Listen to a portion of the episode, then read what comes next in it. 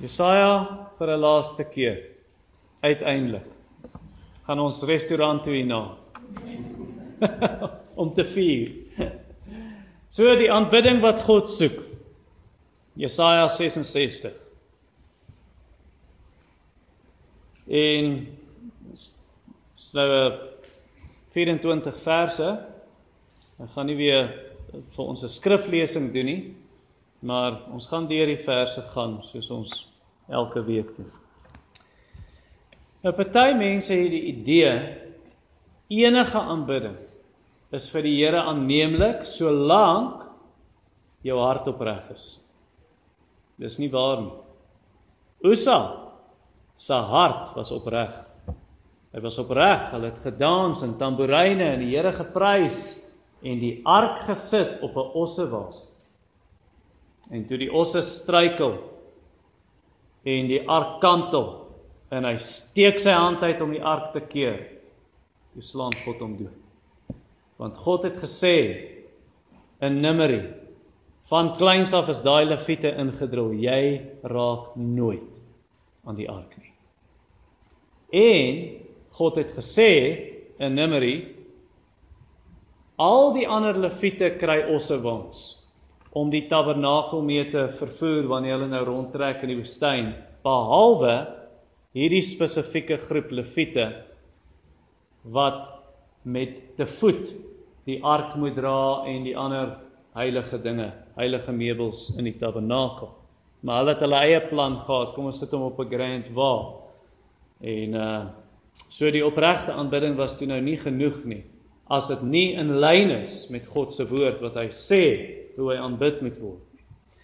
Goed, dis die een kant. Die ander kant is mense bedink God is tevrede met ons aanbidding solank ons net in lyn is met die riglyne wat die Bybel gee, met die kan ek in aanhalingstekens sê die reëls wat die Bybel vir ons gee. Maar dis ook nie waar. Want dit is moontlik dat jy alles reg doen, maar jou hart is ver van God af. So wat die Here wil hê van ons is aanbidding in gees en in waarheid. Nie een of die ander nie, maar beide. So hy wil hy wil hê ons moet hom so aanbid nou in hierdie lewe, maar ook op die nuwe aarde. En dis waar Jesaja 66 gaan. So nommer 1 gaan ons kyk na die hart van aanbidding in vers 1 tot 6. 'n Klompie jaar voor ek by hierdie kerk gekom het. Ek was hier gewees as 'n student Toe trek ek Nelsvry toe en toe kom ek terug hiernatoe as die leraar. Maar 'n klompie jare voor ek hier gekom het, toe was daar blykbaar 'n vurige debat eendag by 'n gemeentevergadering. Ek het nou hiervan gehoor toe ek hier kom. Ek Rolf, ek weet nie of jy weet van die die debat wat hulle gehad het oor moet ons hande ophef wanneer ons sing of moet ons nie hande ophef? Weet jy van dit? Maar dit was baie vurig geweest, verstaan jy? En dit dis eintlik skandelik dat daar ooit so 'n debat was. Daar behoort nie so 'n debat te gewees het nie, want hoekom het iemand gedwing word om sy hande op te hef as hy sin as hy nie dit wil so doen? En hoekom moet iemand verbied word as die Bybel nie sê dis verkeerd om jou hande op te hef uh, wanneer jy sing nie? Hoekom moet iemand verbied word as hy in sy hart dit hy hy is opreg met die Here en die Bybel verbied nie dit nie? Uh, die Bybel het voorbeelde waar mense hande op hef, maar dit beveel nie jy moet dit doen nie, maar En hierdie persoon wil dit nou doen met ons omkeer, met ons omstop in 'n bordjie hê hier met hande hande wat so is met 'n streep teen en sê niemand niemand mag dit doen in hierdie kerk nie. Jy weet eintlik gaan dit glad nie daaroor of jy of jy hande moet ophef of nie. Natuurlik gaan dit daaroor dat dit wat God in sy woord sê wat waarheid is, maar ook wat het die Here gesê toe Samuel Dawid se boeties wil kies? Moenie kyk na die uiterlike nie, Samuel. God kyk nie soos die mens kyk nie. God kyk na die hart. God kyk na die hart. Nou die volk se harte was sleg. Israel se harte was sleg geweest en hulle roem in die tempel en hoe? Hier is die tempel. In Jeremia 7 byvoorbeeld vers 3 en 4 die tempel van die Here die tempel van die Here die tempel van die Here. Niks kan met ons gebeur met ons is die tempel en hierdie is God se troon. Die ark is sy troon. Nee dit sê die Bybel vir ons. Die ark is God se troon. In Psalm 99 vers 1 hy's hy hy sit op die gerubs is hy is hy as koning op sy troon en dis die rusplek vir sy voete die tempel Psalm 99 vers 5. Die Here het nie 'n tempel nodig nie. En die Here het alles gemaak. Die hemel is sy tempel. Eintlik die hoogste hemel kan hom nie bevat nie, sê Salomo. Hoe kan ons 'n huis vir God bou? Die aarde, die hele aarde is 'n rusplek vir sy voete. Nee, hy's groter as hemel en aarde. Niks kan hom bevat nie. Hy kan nie beperk word nie. Jy kan nie God se teenwoordigheid beperk tot 'n tempel nie. Sê Handelinge 17:24. God woon nie in tempels wat deur mense gemaak word nie. God het alles geskep. Hy is oral in hemel en op aarde. En dis die punt van vers 1 waar die Here vir hulle nou moet sê die hemel is my troon, die aarde is die voetbank van my voete. Waar staan die huis wat julle vir my sal bou? Waar is die plek wat my rusplek sal wees? Vers 2: My hand het al hierdie dinge gemaak sodat alles ontstaan, spreek die Here. So die Here steur hom nie regtig daaraan nie. Nee, nou moet hy in hierdie huis vasgevang word tussen vier mure. Maar alhoewel hy nie in 'n tempel woon nie, woon hy in die hart van die wat nederig is, van die wat hulle voor hom buig, die wat arm van gees is en besef ek kan niks vir die Here bydra om die ewige lewe te koop nie, ek is arm. Vers 2 in die middel, 2b. Maar op hierdie een sal ek let op hom wat arm is en verslaaf van gees en wat bewe voor my woord. Dit het hy al in hoofstuk 57 vers 15 gesê. Jesus sê dit ook. Paulus sê dit ook. Paulus sê ons is dit ons is die tempel van die Heilige Gees. Jesus het gesê, ek het dit vanoggend gebid. Die wat my liefhet sal my gebooie bewaar en my Vader sal hom lief hê en ons sal kom en ons woning by hom kom maak. So ons kan nie die Here beïndruk met uiterlike godsdiens. Kyk wat het ek nou als gedoen en kyk hoe dien ek die Here en wat ek als maak. Wat vir die Here saak maak is is nommer 1 is dit hoe hy aanbid wil word wat hy in sy woord gesê het en nommer 2 as ek dit doen is my hart opreg daarin. As ek my hart opreg, as ek nederig, bewe ek voor God se woord, vrees ek sy woord sodat ek wegdraai van sonde, sodat ek sy wil doen, sodat ek gehoorsaam is, sodat ek my sonde agter my sit. Vers 2 aan die einde, die wat bewe voor my woord soos Jesaja self gedoen het in hoofstuk 6 vers 5. My oë het die koning, die Here van die leerskare gesien. Hy vrees God en dan spreek God. Hy vrees God se woord. Is dit nie wat Dawid gesê het nie na hy egbreek gepleeg het en moord? Wat s'e offers wat die Here soek? 'n Bees? 'n Skaap? Of is dit die wat 'n nederige hart het? Wat 'n verslaag gees het. Is dit die offer wat die Here sê? Ek sal nie daai offer verwerp nie. So die Here net in een sin gesê en dis Bybels, want jy ken die verse wat daar staan, wat dit sê? Die Here soek gehoorsaamheid meer as offers. Dis wat Samuel vir Saul gesê. Dis wat Hosea hoofstuk 6 vir ons sê, vers 6. Men sonder gehoorsaamheid, wat beteken ons offers? En ons bring nou nie diereoffers nie, ons bring offers. Nee, ons bring offergawes, ons bring offers van gebed. Ons bring offers van lofprysing, ons bring offers van hulp aan die armes, mededeelsaamheid en so aan. Uh, ons bring offers van ek offer my tyd op om hier te wees saam met die gelowiges, maar wat beteken hierdie offer sonder gehoorsaamheid? Beteken niks vir die Here nie. Meen dis dis gruwelik vir hom, dis haatlik, dis afskuwelik vir hom. Hy sê dit in vers 3. Sê hy as jy nie voor sy woord bewe in die vers 2, dan is jou aanbidding vers 3. Dis as jy vir 'n moord pleeg, is asof jy 'n baba slag wat hulle gedoen het, nê, vir die afgode. Vir jou kinders of vir al jou hond se nek breek en dit offer 'n vark se bloed vir die Here offer. As jy vir 'n afgod, as jy 'n afgod prys, is asof jy 'n afgod prys, die einde van of ten minste die middel van vers 3 ook. Ja, is nie vir die Here aanneemlik daai tipe aanbidding nie. Nee, die goddelose wat hulle doen, is ons aanbid die Here want dit voel vir ons lekker. Is daar nog sulke aanbidding vandag? Ja, bid dit is net nie die lekker gevoel wat ek soek. Dis die Here soek dit nie. Die Here soek 'n gehoorsame lewe. Die Here soek 'n toegewyde lewe. En so dis hoekom hierdie hierdie offers wat hulle bring, hy sê aan die einde van vers 3, soos hulle hul eie weë verkies het, hulle eie siel 'n behaag in verfoeisels en trek en gemors en sonde. Die Here soek nie daai tipe aanbidding nie. En dis hoekom hy die straf oor hulle gebring het, waarvan hulle gewetens hulle gewaarsku het en gesê dis op pad. Dis op pad. Vers 4. En so sal ek ook ongeluk verkies oor hulle nou, nê? Hy bring die ongeluk oor hulle, die slegte dinge oor hulle wat hulle met skrik vervul. Dis wat die Here nou oor hulle bring. Ek dink die ESV praat van dit wat hulle gevrees het. Nou hoor jy valse interpretasies van daai vers. Moenie iets vrees nie anders gaan om jou gebeur. Dis nonsens. Wat hierdie van praat is wanneer dit sê dit het hulle vrees het oor hulle gekom. Wat vrees hulle? Dit wat hulle gewete vir hulle sê, die oordeel kom. Maar hou aan met hulle sonde en toe kom dit. En dit gaan kom oor die wat aanhou met hulle sonde. Nee, hulle het net die wet geïgnoreer, die profete geïgnoreer, God se woord geïgnoreer, hulle gewetens geïgnoreer en hulle hou net aan met dinge wat hulle weet die Here is nie tevrede hiermee nie. Einde van vers 4, eintlik die middel. Ek het gespreek, jy het nie gehoor nie, of voor dit ek het geroep, niemand het geantwoord nie, gespreek, jy het nie gehoor nie. Jy het gedoen wat verkeerd is in my oë en verkies wat my nie behaag nie. Maar moenie worry nie, solank dit vir my lekker voel. Dis hulle redenasie gewees. Maak nie saak of die Here nie tevrede stel nie en hulle spot, hulle spot met die wat nie saam met hulle wil sondig nie. Hulle haat eintlik die wat nie saam die pad van sonde wil loop nie. Die van van van Israel wat met 'n rein hart uit 'n rein hart aanbid, die wat reg doen soos die Here dit wil hê. Wel, kom ons lag julle uit. Kom ons hou 'n bietjie 'n partytjie waar ons julle kan spot. En hulle word verban eintlik uit die tempel, word uitgesny en uitgeskop uit die tempel vers 5. Hoor die woord van die Here. Julle wat vir sy woord bewe, so die regverdige, hier's wat gebeur. Julle broers, julle haters, wat julle verstoot om my naam ontwil sê. Hoesoos verstoot hulle, stoot hulle uit die tempel, haat hulle, spot met hulle en hier is die spottery eintlik. Vers 5 middel. Laat die Here verheerlik word dat ons julle vreugde kan aanskou. Kom. Jy weet laat ons wil nou sien ons aanbid lankal nie meer die Here. Julle is agter. En ons het aanbeweeg. Ons het aanbeweeg. Baal is die een wat vir ons vrugbare oeste gaan gee.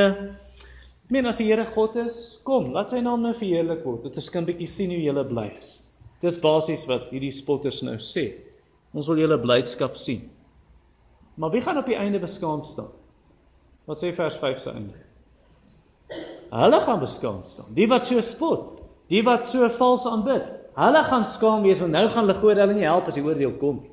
Nou gaan die gode niks kan doen nie, want die Here, daai tempel waarop hulle vertrou het. O, ons in die tempel so, solank hierdie gebou staan, niks kan met ons gebeur nie. Ons kan maar ons afgode dien. Daai tempel waarop jy vertrou gaan verwoes word. Die Here gaan in woede en in oordeel opstaan en die tempel platvee. Hy het dit gedoen deur die Babiloniërs en later weer deur die Romeine. En hy gaan hulle terugbetaal vir hulle boosheid. Vers 6. Hoor, 'n remoer uit die stad. Hoor, uit die tempel. Hoor! Dis die Here wat sy vyande hulle dade vergeld. Nou, hoe moet ons vers 1 tot 6 in ons eie lewens toepas? Wel, heel eerste, God se teenwoordigheid is nie beperk tot 'n sekere plek nie. So vir die tradisionele mense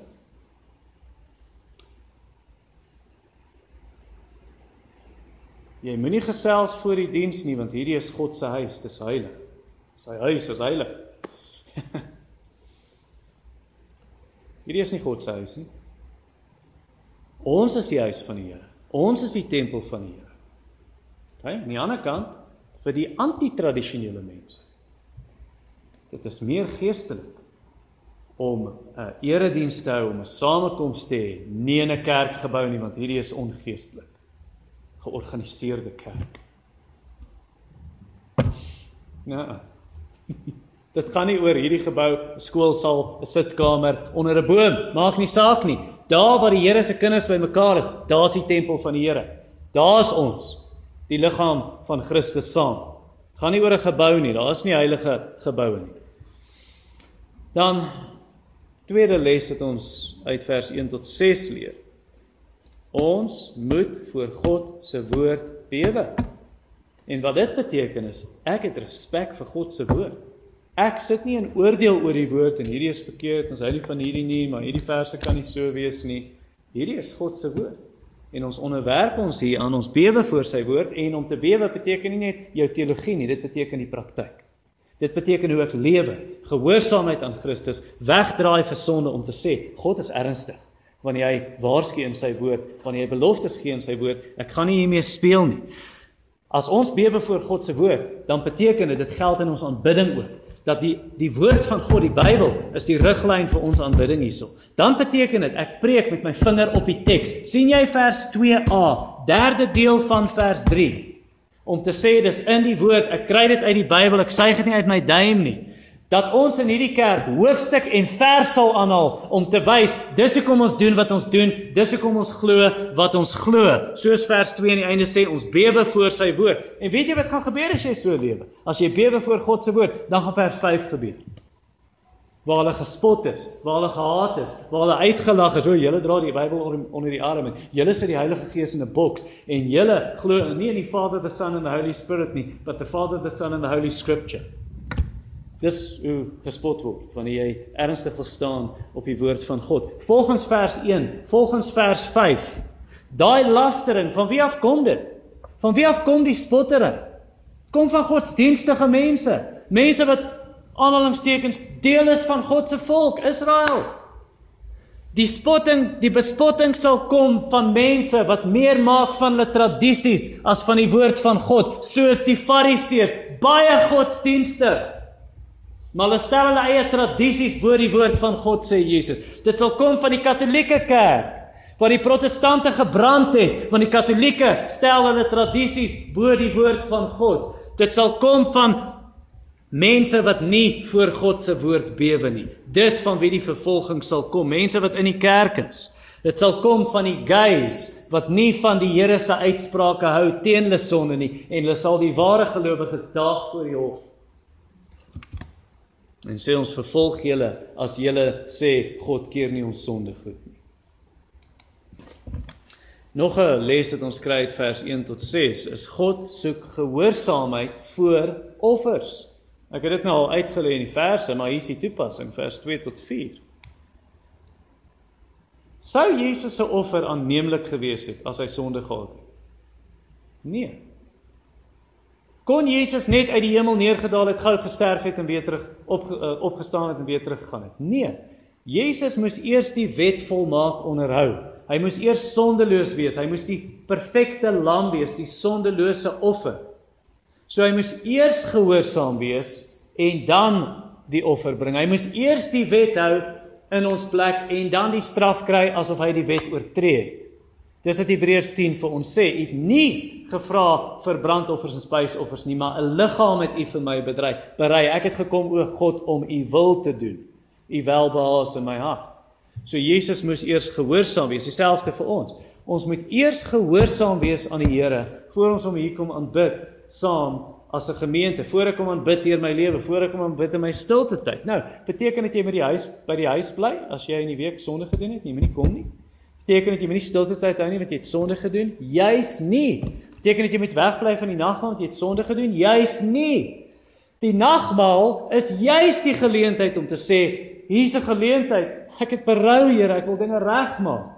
Die erediens is juis die ding om te onthou. Los jou offer by die altaar, gaan maak reg met jou broer en kom dan terug en bring jou offer. Nee, los jou offer by die altaar en los dit maar ek gaan die Here aanbid nie want ek het sonde in my lewe.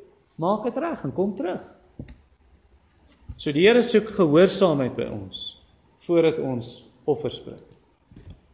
Nommer 2, die begin van aanbidding. So dit was die hart van aanbidding nommer 1 vers 1 tot 6, nommer 2 die begin van aanbidding vers 7 tot 14c. Nee, daar's 'n 14d ook. Hy gaan by die volgende punt, vers 7 tot 14c.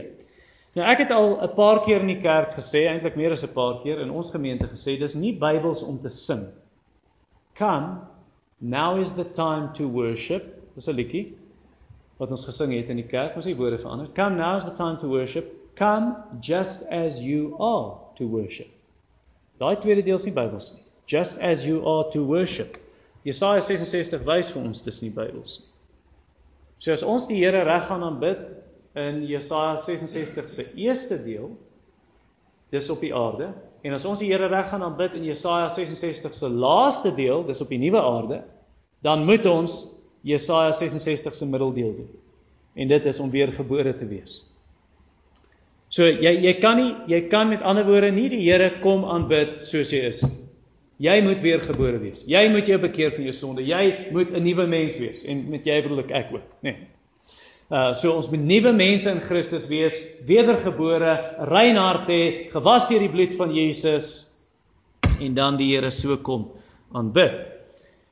So volgens vers 7 tot 14, die teks wat ons nou na kyk, hierdie versies moet die hemelse Jerusalem Nee, kom ek vra jou eers 'n vraag.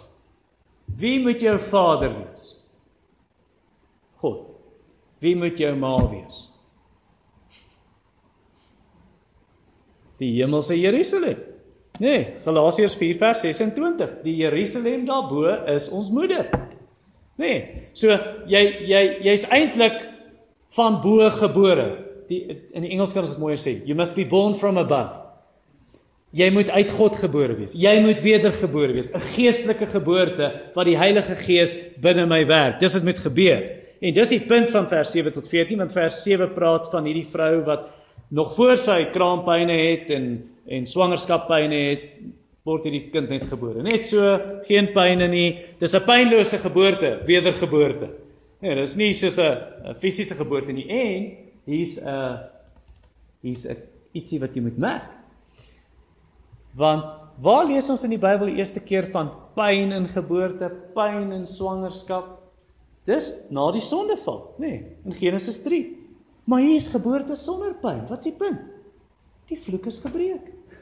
Dis die punt, dis wat Jesus kom doen het. Hy het die vloek kom breek, so nou hierdie geestelike geboorte, hierdie wedergeboorte is pynloos, net om te sê die vloek is gebreek en eintlik wat hy vir jou probeer sê, dit is vir die Here soos niks, soos niks om iemand te wederbaar.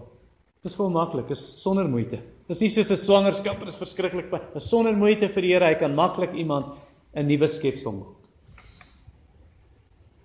Jy ooit van so 'n geboorte gehoor buite nou die Bybel? Buite in Christendom. Het jy ooit gehoor van so iets of of so iets gesien, 'n geboorte waarin iemand geestelike lewe ontvang? Iemand, het hom laasweek gesien.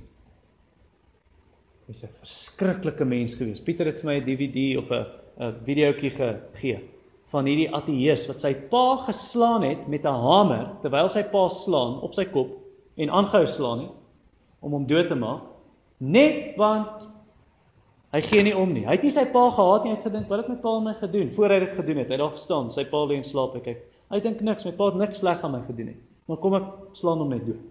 Net wat ek se ateïs en en wil net wys kan iets doen. Dit maak nie saak nie. Voel niks. Die Here daai ou gered. In die tronk. Die Here daai het tot bekering gebring. Waar het jy van so iets gehoor? Iemand wat jy ander dag gesien het in 'n week later of 'n dag later is hy heeltemal 'n nuwe mens. Dis wat vers vers 8 beteken. Wie het so iets gehoor? Wie het sulke dinge gesien? Is nog nooit van so iets gehoor buite dit wat die Here doen. Vir mense is dit moontlik vir 'n mens om 'n ander mens so te verander? Ag man, stuur hom vir rehab. Stuur hom op 'n seminar vir 'n week, stuur hom op 'n kamp. Jy gaan hom nie verander nie. Net die Here kan. Net die Here kan op die kamp verander. maar niemand gaan sy hart verander soos die Here nie. Kan 'n land, kan 'n hele land so weergebore word in 'n oomblik? Kan 'n hele volk so wederbaar word. Dis wat ons herlewing noem, hoor. Kan dit gebeur? Toe Sion, die nuwe Jerusalem, die hemelse Jerusalem, toe haar kraampyne begin, toe is dit verby. Oh, een, wat is dit 'n kontraksie? Dis verby. En toe haar kinders dadelik gebore, vers 8. Tweede deel van die vers. Of word uh, word 'n land op een enkele dag gebore of 'n nasie met een slag gebaar, want Sion het weer gekry kraampyne met eens haar kinders gebaar. Ek dink wat dit beteken, daai van 'n land wat of 'n volk wat in 'n 'n oomblik gebore word. Ek dink dis Jesus se kruisdood. Sagaria 3 vers 9 is 'n profesie wat sê op een dag sal hy sonde weggeneem word. Jesus wat in een oomblik deur sy kruisdood die rekord skoonvee. Ek dink dit verwys na die Nuwe Testamentiese kerk wat in een dag gebore is toe die Heilige Gees uitgestort is. Ek dink dit verwys na na wedergeboorte wanneer die Heilige Gees in 'n oomblik Lydia se hart oopmaak en sy verstaan wat Paulus sê. Ek dink dit verwys na herlewing in een oomblik wat die Here miljoene Jode kan red in die toekoms en wat hy herlewing soos As jy nog nie 'n bos Australiese bosbrand gesien het nie, hoor ek dat jy nog nooit 'n bosbrand gesien het. Maar in een oomblik so herlewend versprei, soos 'n bosbrand, Australiese bosbrand oor die hele wêreld onder alle nasies, Romeine hoofstuk 11. In die 18de eeu herlewing in Engeland of in Skotland ten minste. Ek het hierdie gelees en nou het ek dit gesoek in George Whitfield se biografie want ek het dit laas jaar gelees, maar kon nie verwysing kry nie, maar onthou die storie van hierdie predikant toe die herlewing kom binne 'n week het hy meer vrug op sy arbeid gesien, meer bekerings as in 24 jaar van bediening voor dit. Binne 'n week kan 'n volk in een dag gebore word? You better believe it. Jesus sal ook, ek dink ook wat hierdie verwys in 'n oomblik wat 'n nasie gebore word. Jesus sal in een oomblik terugkeer en een oomblik die dooies opwek en een oomblik ons liggame verheerlik en een oomblik 'n hele nuwe skepping maak. Jesus sê of Paulus sê binne 'n oogwink sal ons verander word en verheerlik word. Nou daai oogwink beteken nie 'n oogknip nie. Daai oogwink letterlik beteken die spoed waarteen lig van jou oog af weerkaats. Nou dalk kyk jy na Suid-Afrika en hierdie slegte wêreld rondom ons en jy dink daar's nie hoop vir die kerk nie. En kyk wat hulle nou gedoen het. Daar's nie hoop vir ons nie. Luister hier, sal God sy kinders tot op die punt van geboorte bring en dan net die baarmoeder sluit en niemand word gebore nie, kinders word nie gebaar nie? Vers 9. Sou ek naby geboorte bring en nie laat baar nie sê die Here of sou ek wat laat baar self toesluit, gaan ek die moeder skoot toesluit? Sê jou God, moenie vaskyk in al hierdie goddeloosheid wat toeneem. En jy sien wat rondom jou gebeur in Suid-Afrika en die wêreld. En dan sê jy die kerk is hopeloos. Kerk is hopeloos, God se heerlikheid gaan nie weer skyn nie. Dis dis wat die spotters gesê het in vers 5. O, laat die heerlik, laat die Here heerlik word. Kom ons sien wie is sy heerlikheid toe, dat jy kan juig. Dis wat die spotters sê. Ons gaan nie so pessimisties reageer nie.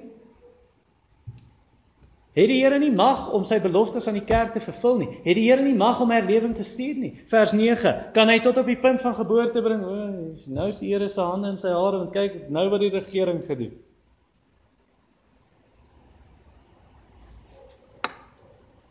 As jy lief vir die kerk. Ek praat nie net van hierdie gemeente. Is jy lief vir die kerk van Jesus Christus? Treur jy oor dinge wat in die kerk gebeur? Wanneer jy sien maar hier's dinge ook nie als reg nie. Hier's nog sonde. Ons is nog nie in die hemel nie.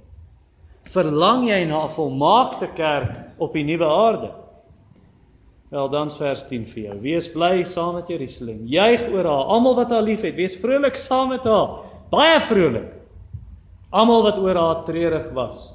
Dan hoor jy het geween oor die sonde. Jy, daai trane gaan afgevee word. Daai trane gaan in blydskap verander. Die Here gaan sorg dinge word herstel. En hy sal jou siel versadig net soos wat 'n ma haar baba versadig met melk.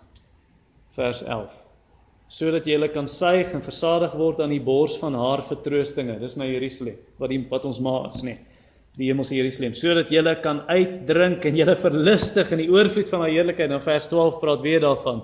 En ons kan nou al ietsie van geniet. Jy hoef nie te wag tot in die hemel nie. Jy kan nou al drink van hierdie melk.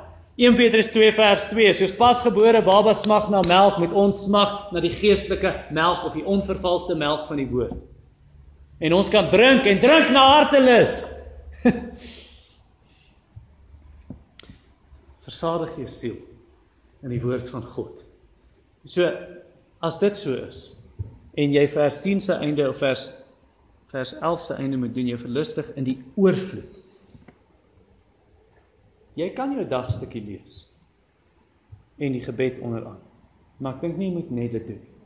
Want dan sit soos om die ma wat so maak met die melk in die bottel op haar gewrig mos net. So Ja, dit is nie te warm. Is dit die melkies wat jy nou gedrink het? Is dit nou hoe jy met die Bybel gaan gaan? O, my dagstukkie. Gebedjie, Here, help my deur hierdie. Jy kan nie net dit hê nie. Jy moet jou versadig in die woord van God. Jy moet vol word van die woord. Jy moet lees meer, lees in die woord. Uh studeer die woord, oordink die woord, deurbid die woord, gehoorsaam die woord. En as jy van daai mense is en dalk is dit so, jy sê ek het nie tyd nie. Luister. Wie gee vir jou jou tyd? Martin Luther het gesê as ek besig is, bid ek meer nie minder. Ek het dit ander dag ervaar, verlede week, 'n verskriklike besige dag. En toe word ek vroeg wakker En toe ek wakker word, het ek ja, nou tog nee, nee. Besige dag, ek gaan meer tyd in gebed hê, nie minder nie. Dat die Here my deur hierdie dag ook dra en help. Nou dit moet nie doel wees van my gebed net om 'n genie die Here met my help hier te verstaan. Uh, maar maar gee jouself aan die woord en okay, as jy regtig besig is, gratis op jou selfoon audio Bybel. Luister dit in die kar, jy sit lank in verkeer. Luister goeie preke in die kar, maar kry die woord in. En dan geniet die vrede van God wat hy gee deur Jesus, sy seun, deur die Heilige Gees. Laat daai vrede vloei na jou siel soos 'n rivier. Vers 12. Want so sê die Here, kyk, die vrede lei ek na haar toe soos 'n rivier. Het ons dit nou gesing? Ons het nou nie die Engels gesing nie. When peace like a river, nee, peace like a river dat dit vloei na my siel toe. En in die hemel natuurlik, jy gaan hierdie vrede ten volle geniet. Absoluut. Kan jy daaraan dink? Wie van julle het bietjie gestres hierdie week of jy was angstig, jy was bekommerd? Oh. Hoe moet dit wees? 'n Plek net absoluut vrede. Vrede, rustigheid. Ons kan al ietsie van hê die vrede van God wat alle verstand te bowe gaan. Uh en dan, maar daar, jy gaan veilig voel soos 'n kind Ek kan nie soos 'n vrou maak nie. Want man het nou nie 'n heup, hy moet so staan met die kind. maar die kind op die ma se heup, kind wat op haar knie aan die slaap gesis word of sy speel met die kind. En, absoluut net daai rustigheid, daai vrede of die ma, jy hardloop mos nie nou jou pa as jy geval het nie. In jou knie skraap jy hardloop in jou ma toe. Sy troos so mooi. En dis hoe dit gaan wees vers 12 aan die einde van die vers, julle sal suig, julle sal op die heup gedra word, op die knie getroetel word soos iemand vers 13 wat deur sy moeder getroos word, so sal ek julle troos en julle sal in Jerusalem getroos word. Daai trane wat afgewee het. Okay, okay, dis reg. En hy vee die trane af en hy troos sy kinders. En dan, nie net hierdie vrede en rustigheid nie, maar daar ons meng dit nou.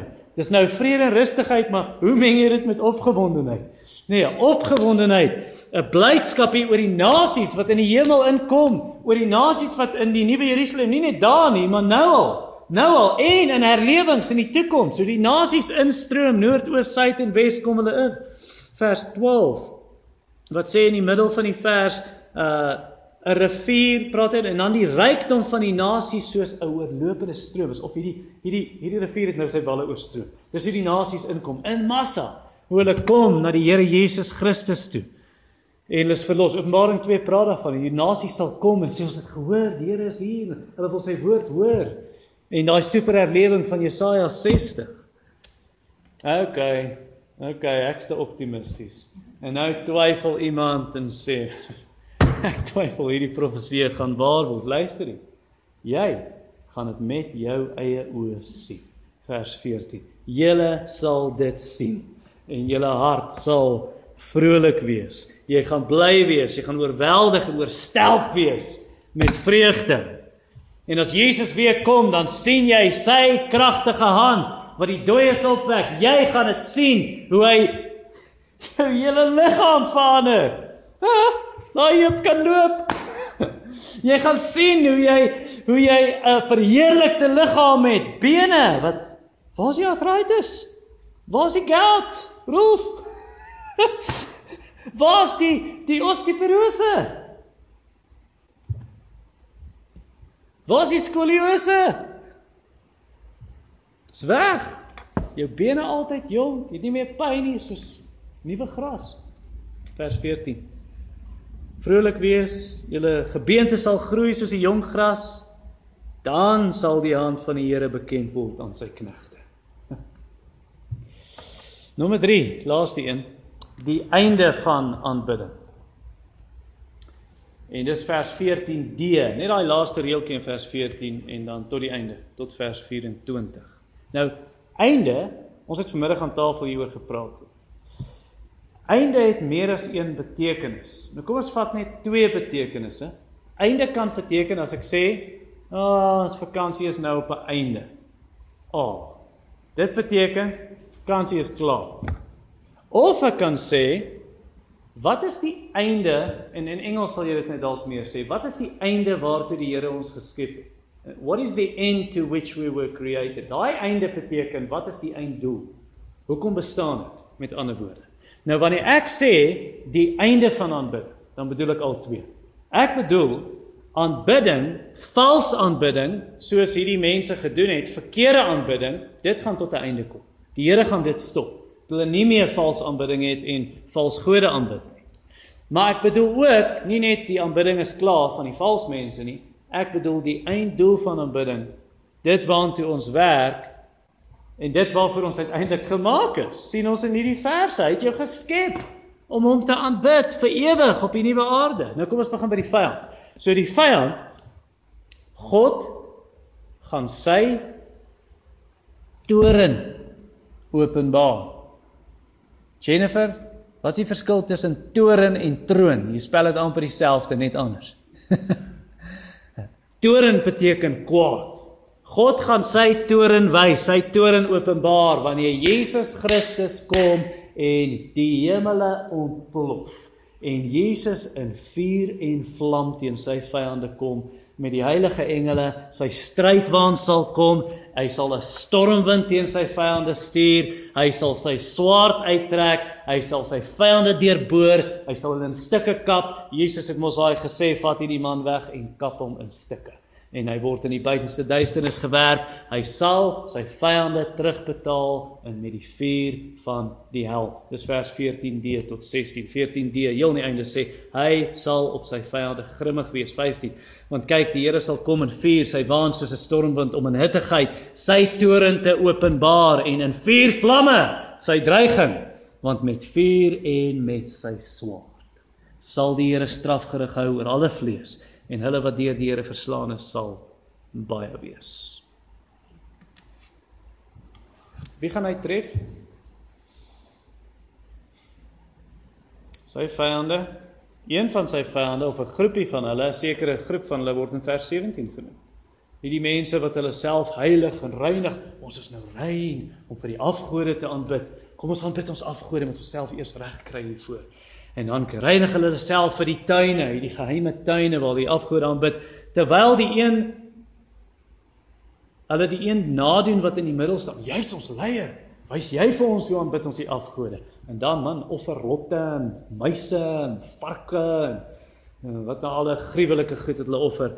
Ehm um, sê vers 17 vir ons en dis daai mense, gaan hulle tot niet maak. Almal saam, sê die Here, gaan teen hulle kom en ek gaan hulle straf. So daai geheime tuine van hulle waarvan hy praat, hulle wat hulle self reinig, hulle gaan in hierdie geheime tuin. Hoor die Here weet niks nie. Nee vers 18. Hy ken hulle werke en hulle gedagtes. Hy ken hulle gedagtes.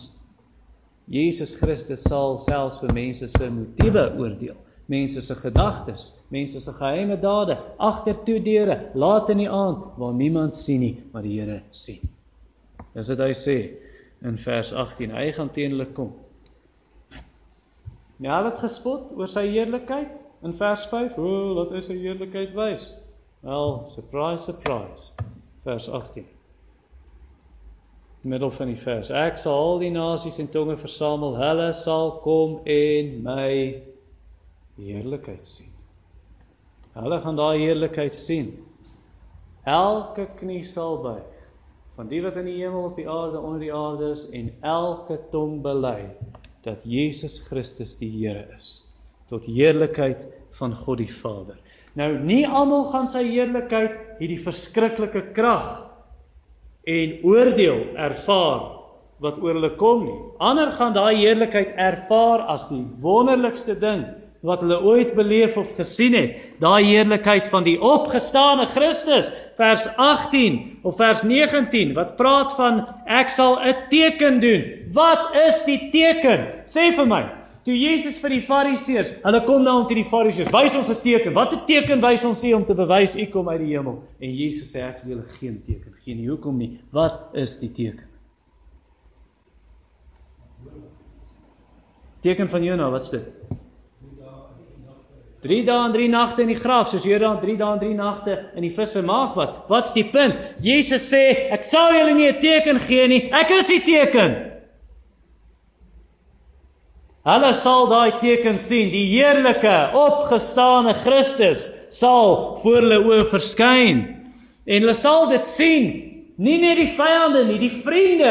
Die vriende sal dit sien wanneer sendelinge gaan, want dis hoe ons die heerlikheid sien. 2 Korintiërs 4 vers 4 en vers 6. Ons oë gaan oop, ons sien die heerlikheid van God in die aangesig van Christus. Ons sien dit wanneer die sendelinge uitgaan na alle nasies. Hulle tot hier gekom. Tot hier gekom. Die kus van Suid-Afrika bereik paar honderd jaar terug hierdie goeie nuus word verkondig tot aan die eindes van die aarde, selfs op plekke waar mense wapens het en goed kan skiet met 'n pyl en boog.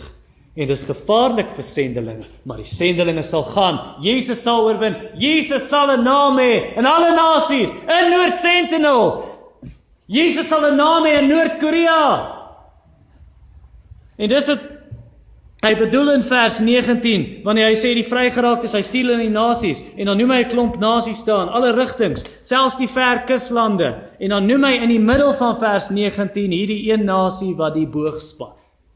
Dis gevaarlik vir 'n sending om soontoe te gaan, maar die sendeling sal gaan. Jesus sal mense red daar.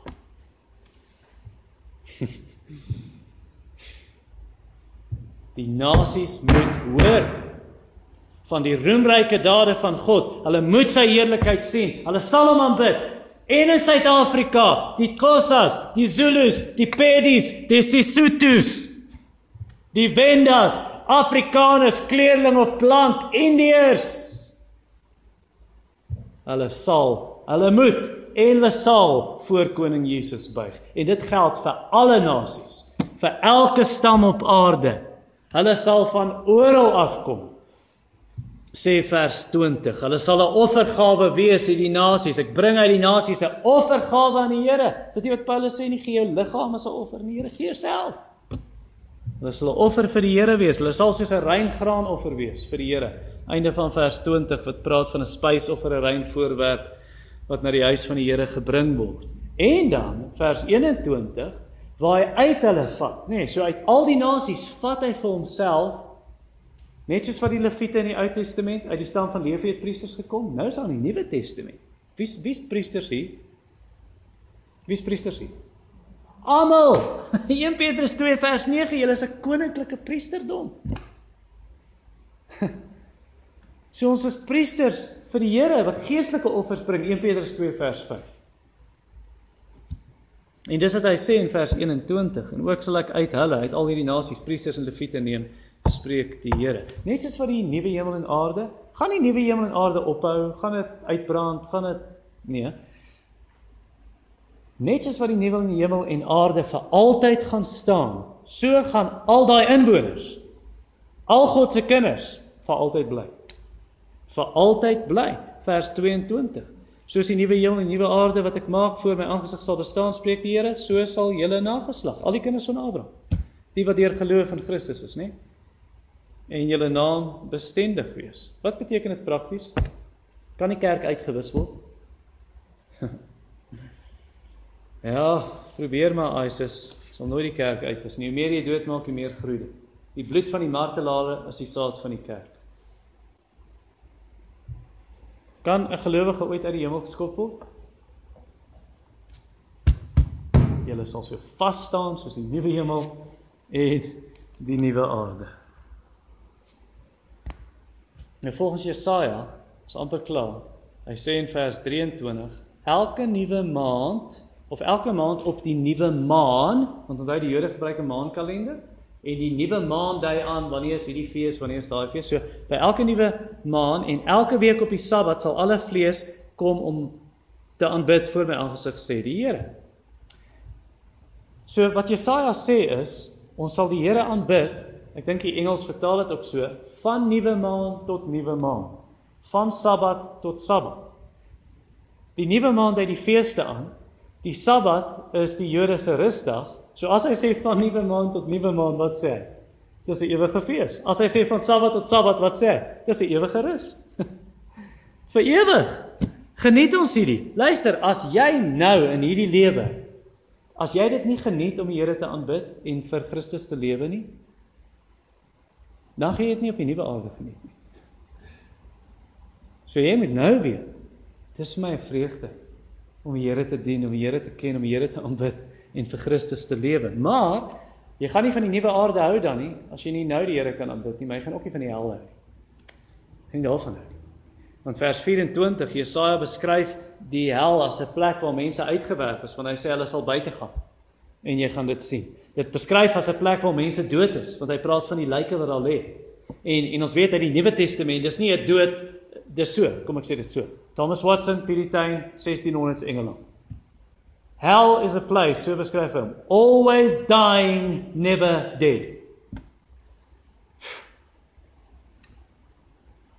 Dis hoe dis hoe Openbaring dit sê. Hy praat van die tweede dood wat 'n ewige dood is. En dan beskryf Jesaja dit as 'n plek waar die vuur altyd brand, waar die verwrim altyd knaag en waar mense afgryslik is. Hoe gaan 'n Christen se nuwe liggaam lyk? Wonderlik. Hoe gaan 'n ongelowige se opstandingsliggaam lyk? Afgryslik. Met al die effekte van sonde, van die sondeval. Geld?